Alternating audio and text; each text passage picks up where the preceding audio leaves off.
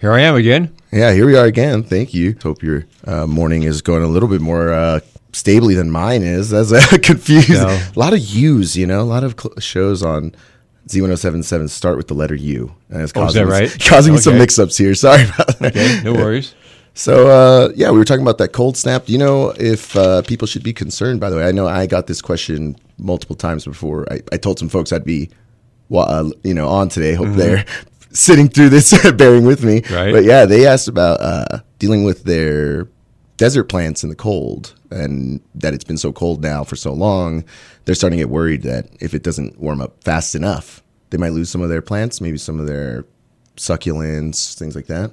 Well, succulents you're always cold sensitive anyway, Oh, yeah, yeah. and so you always got to protect them.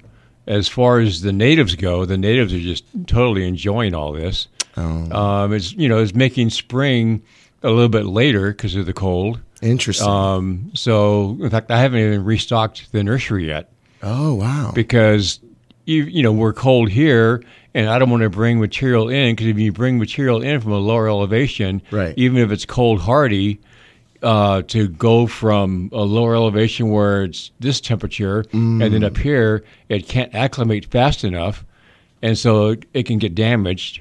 Oh no. And then a lot of things too that would normally start blooming now, yeah, they're blooming later because it's been cold where Right. you go in Southern California spring comes and later. uh, so everything's delayed.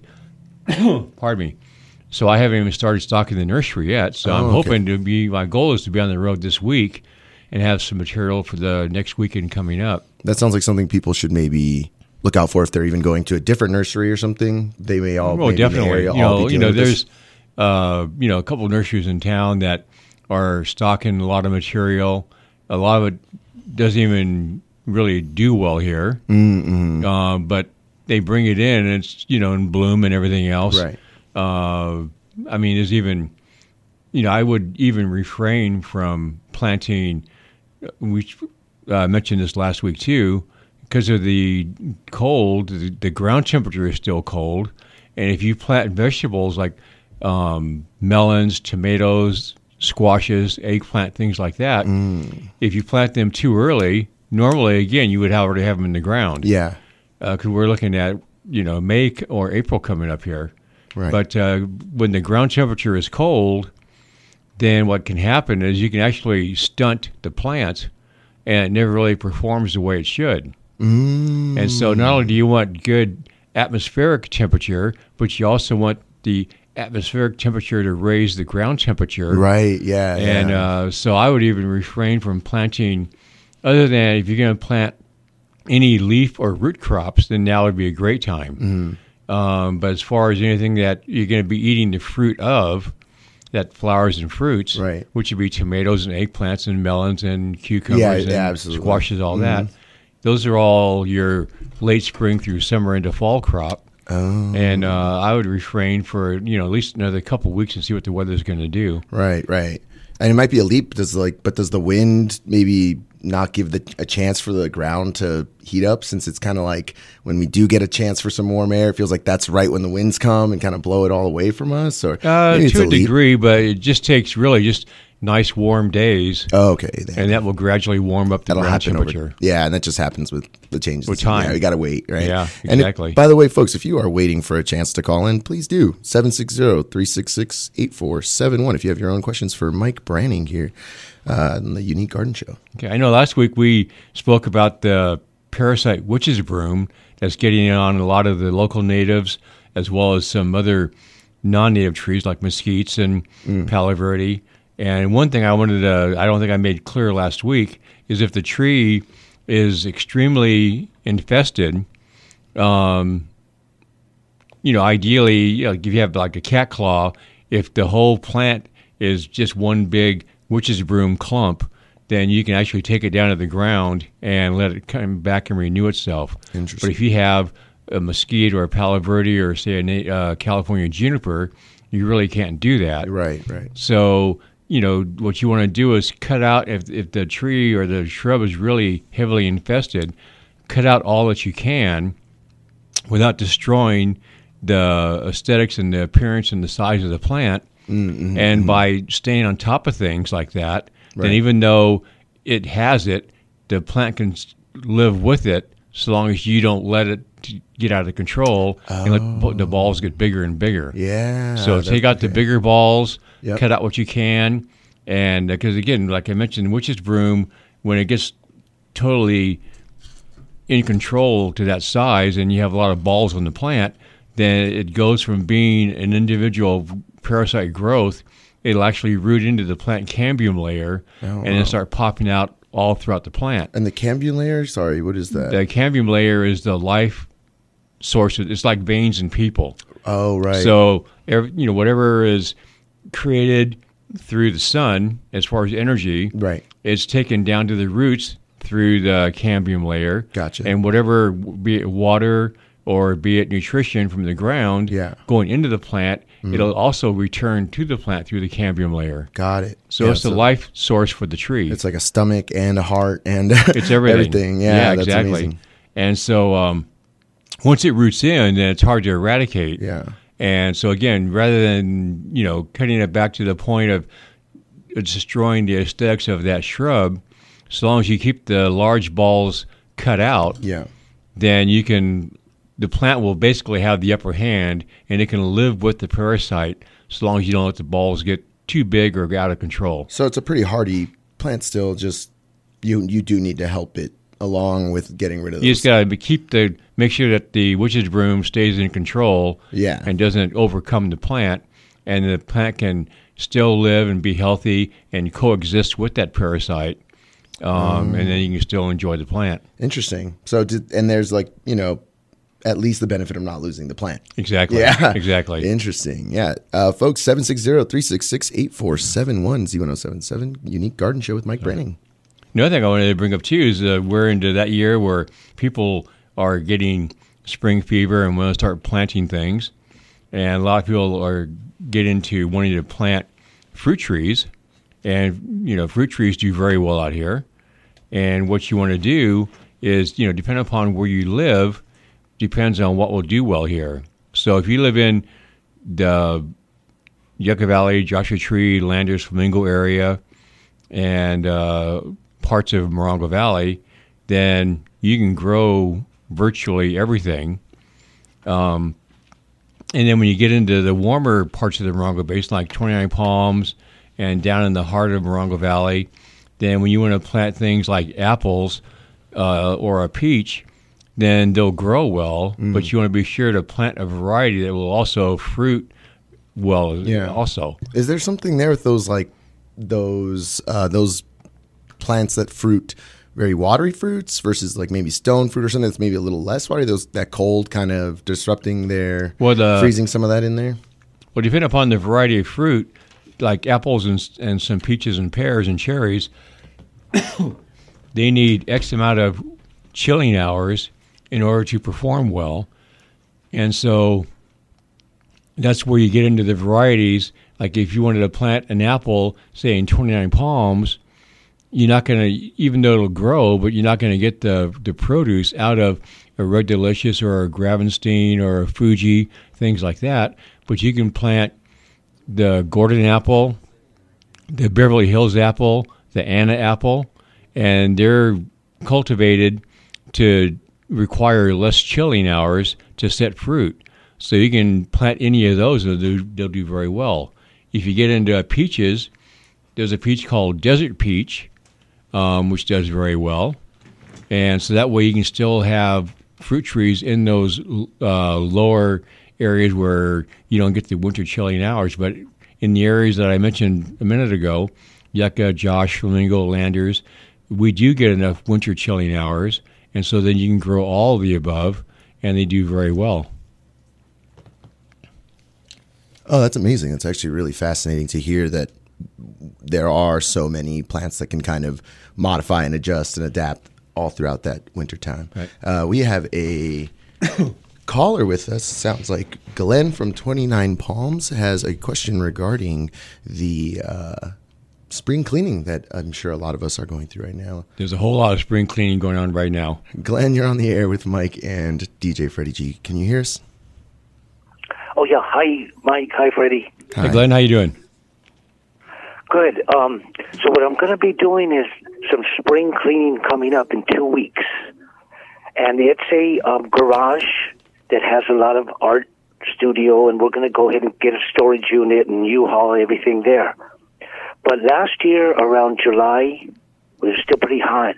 Um, we had some really bad winds, and the back door by the washer and dryer flew open, and I was on vacation, so for four days it was open. So I'm thinking snakes got in there because it was July. Closed it all up, and it's been sealed since then. And it's a garage, so it doesn't have insulation. If any snakes got there in July of last year, do you think they could have survived this winter in there? Uh, that's a pretty long stretch from July till now. Now, if there were, uh, you know, rodents in the garage and they had The a food rodents were there source to feed of- from, yeah. then they would still be alive. ro- Yes. lot of lot of rodent poop. I've been slowly getting in there and cleaning it up, putting my mask on. And I've noticed, but it could be for a few, few months or whatever. But um, What about do you think they could have survived the cold? They would. Well, especially if they're in a, in a garage, then they'd have areas where they could, you know, because snakes hibernate for the winter. Right. And so by hibernating, you know, they lay low all during the winter anyway. So there wouldn't be an issue with them hibernating and, and you know, being fine. And so, again, they're not, they're not going to eat during the winter months. But uh, right around now, they're going to start coming out of hibernation. And again, if, if the rats are there or the mice, then they'll have a food source. So there could still be snakes in there if you think some got in there. And what you need to do is, you know, when you do, you know, go in, is uh, you know just be cautious and maybe before you get into a certain work area that you're going to work is have a you know use the back of a hoe or a stick or something like that Oh, and kind of poke around Yeah. in those areas. And again, if you have a, a, a gopher snake or a red racer, you know they might scare you because they're a snake, uh, but they're not going to hurt you at all. All you have to worry about would be the rattlesnake. And um, yeah. so, and you know, and snakes aren't out to get you. So if you were to poke around with the stick, if there's a snake in that area, he's going to let you know by rattling his tail, and then you'll Oh, know good. I'll be that there's one that. there, and then you can take Okay. precautions to work around that. Um, Right. So what we're going to do is open the doors and slowly start start taking things out, bringing them into the uh, the um, driveway. We're going to have a dumpster and a storage and a U-Haul. Right. Put the good stuff in the U-Haul, the other stuff, and then we're going to be sweeping the rat poop with the mask on. I told my nephew wear a mask. So we'll sweep that and have the stick and start hitting and work our way into. it's not a big place, but it's big enough. There, it's a garage. And you Right. definitely don't want to forget about the items that you pull out from those. I've been living here a long time, and sometimes they find a way inside something. Well, yeah, you have you know boxes that were closed, Yeah. but they weren't taped off. Then they can get inside the boxes as Yeah, well. absolutely. Or rats chew Okay, so through a box, and we're, we're just going to have to be really cautious. We're Yeah. going to do it in But again, you know, they aren't out to get so- you. I know uh, was one time I was going for a hike, and I'm climbing up the side of this mountain, and uh, I got within a few feet of a rattlesnake, which I never saw, but he started rattling his tail, saying, "Hey, dude, I'm, you know, you're in my space." Yeah, they don't like us either. you know, and so by him letting me know that I was in his territory, um, Right. then I just said, you know, thanks, and I, you know, walked the other way, and so that way we could both coexist in the desert, and I could go on my walk, and he can, you know, stay where he's at. So again, they'll let you about. know, but if you startle Yeah. them and you catch them off guard, then they're going to react Right. because they're going to be defending Okay. themselves. But uh, but, uh, So be but if you use making a stick, you shouldn't have a problem at all. Have a stick, have a hula hoe with me.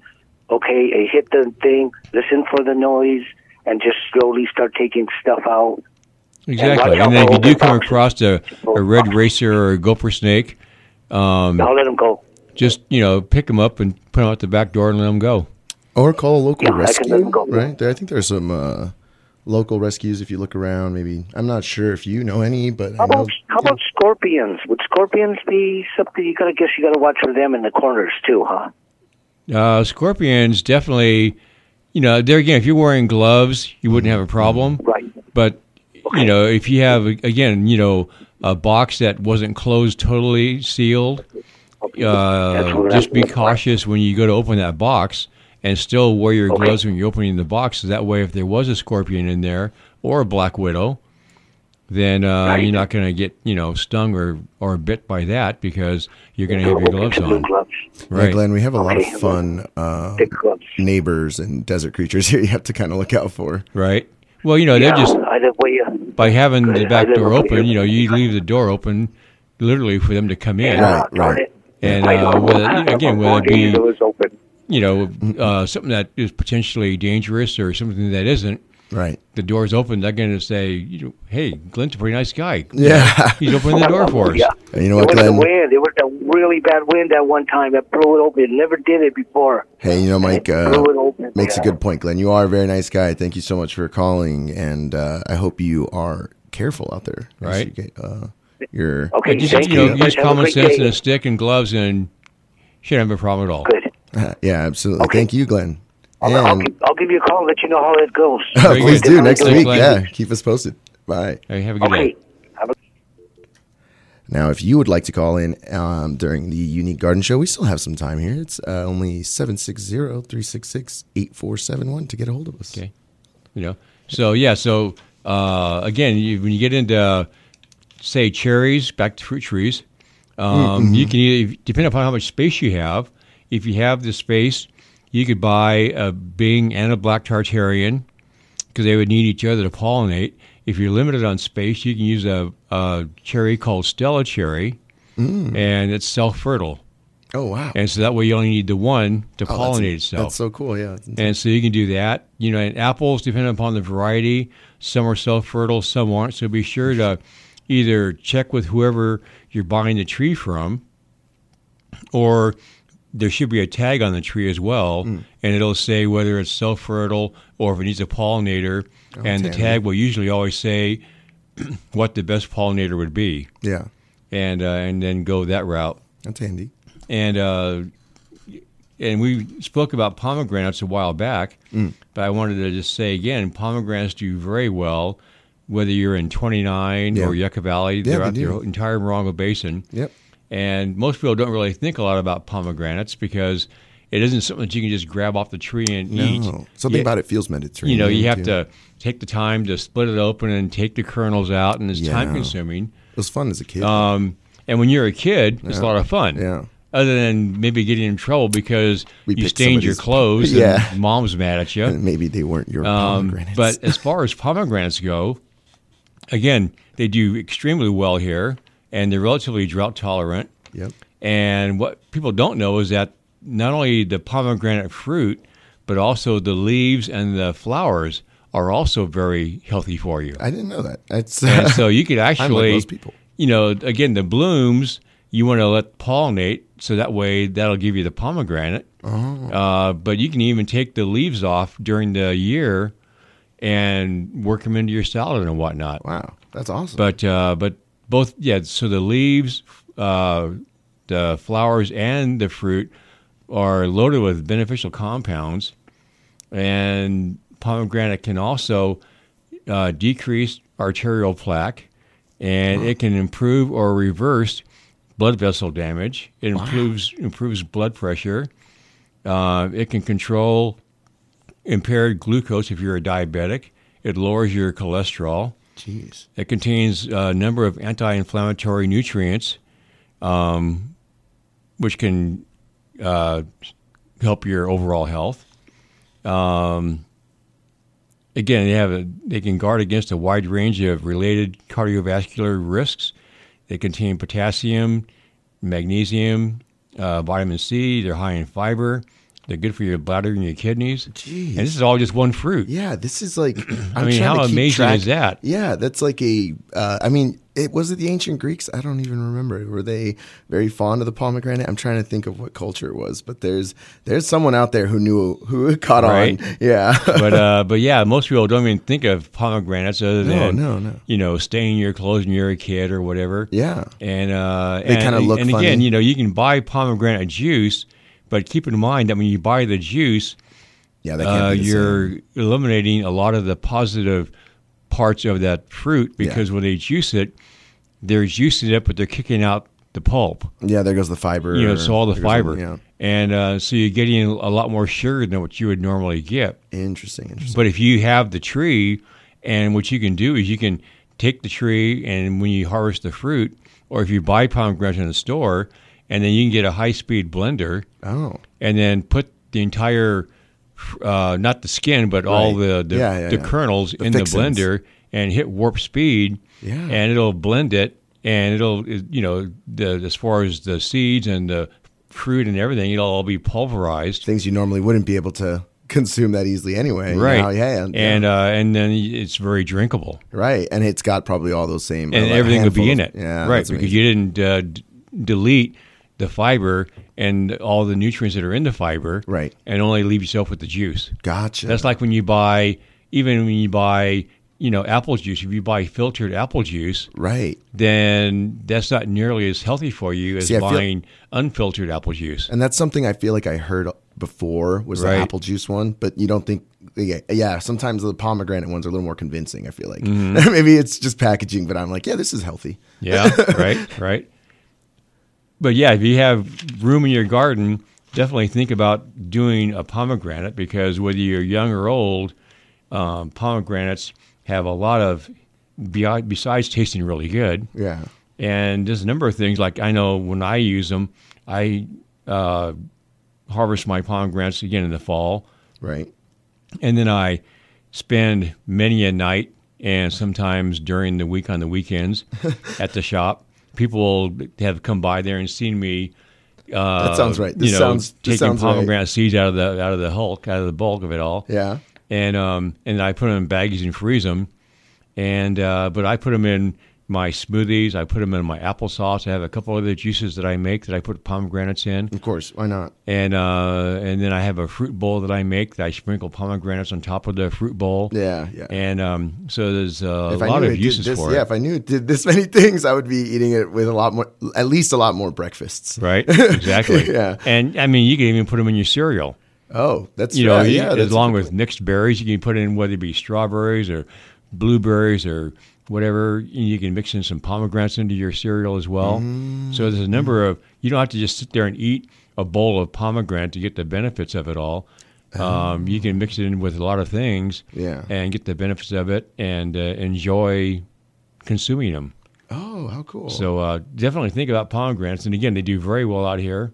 yeah, it's like a And uh, you know, it's one of the few fruits that you can actually plant. Now, when you get toward the end, when pomegranates are ripening, when they start to crack, then that's when the birds and the squirrels will get in there and start doing their thing. Oh, that's But yeah. uh, unlike apples and peaches and apricots, that you know you're looking to see when they're going to ripen, and and you go, well, any day now, and, and birds are thinking the very same thing. it. Yeah, missed it and so you got the you get you give it a couple days, and you go out there, and the birds or the squirrels you to already got to them. yeah, beat you too. And uh, so with so with this again on the pomegranate, it's so hard that if you harvest them before they split, oh, then you'll get the whole pomegranate. You don't have to share it with the critters. right, and they might give up a little sooner on something that's harder to crack. and- Right, right, right, right. right. Yeah, I mean, it's it really does feel like something straight out of like my childhood, being young and pulling down a neighbor's you know pomegranate once Exactly. or twice, and feeling like, oh wow, this is mm-hmm. such a cool fruit. Right. And then like whoop, time, just throwing it over your shoulder and be like, well, that was enough of that. It's hard to get Yep, into. yep, yeah, not knowing how to enjoy Yep. it. I think any kid has that Yeah, story to tell. Yeah, and you're you know it's funny like you've brought up apples, peaches, things like that. It's like those are things you almost never have that issue with, right? I mean, there's nothing there to stop you, Mm-hmm. Right. um, but it always feels like they're behind fences. They're in like a bigger row crop or something. A pomegranate is something that I feel like. I see a tree here. I see a tree there. Right. Mm-hmm. It's in somebody's front yard, and they're totally picking it. They're having fun giving them away instead of like, you know, something like an apple tree in an orchard where you know that guy's, like, protected. Yeah, it's really neat. It's like pomegranates are kind of like uh, fruit for everybody. Might as well, yeah, Mm-hmm. Yeah. helps you in a lot of ways. Exactly. Basically, takes care of itself. So yeah, not only are they good tasting, again, there's a little bit of work involved in getting them, you know, all the seeds taken out. But other than that, uh, they taste good. They're really healthy for you, and it's definitely worth a spot in your yard. awesome. Well, that's really great to hear, and I think a lot of our uh, guests could benefit from maybe. Sounds like putting a, a pomegranate tree in there. Yeah, Well, absolutely. thank you so much, uh, so much, Mike. This is uh, our time. I wish we could Okay. add a little more, but Yeah, thanks for have a sharing. great day. us. You too. And if you want to keep listening to Z1077, stay tuned.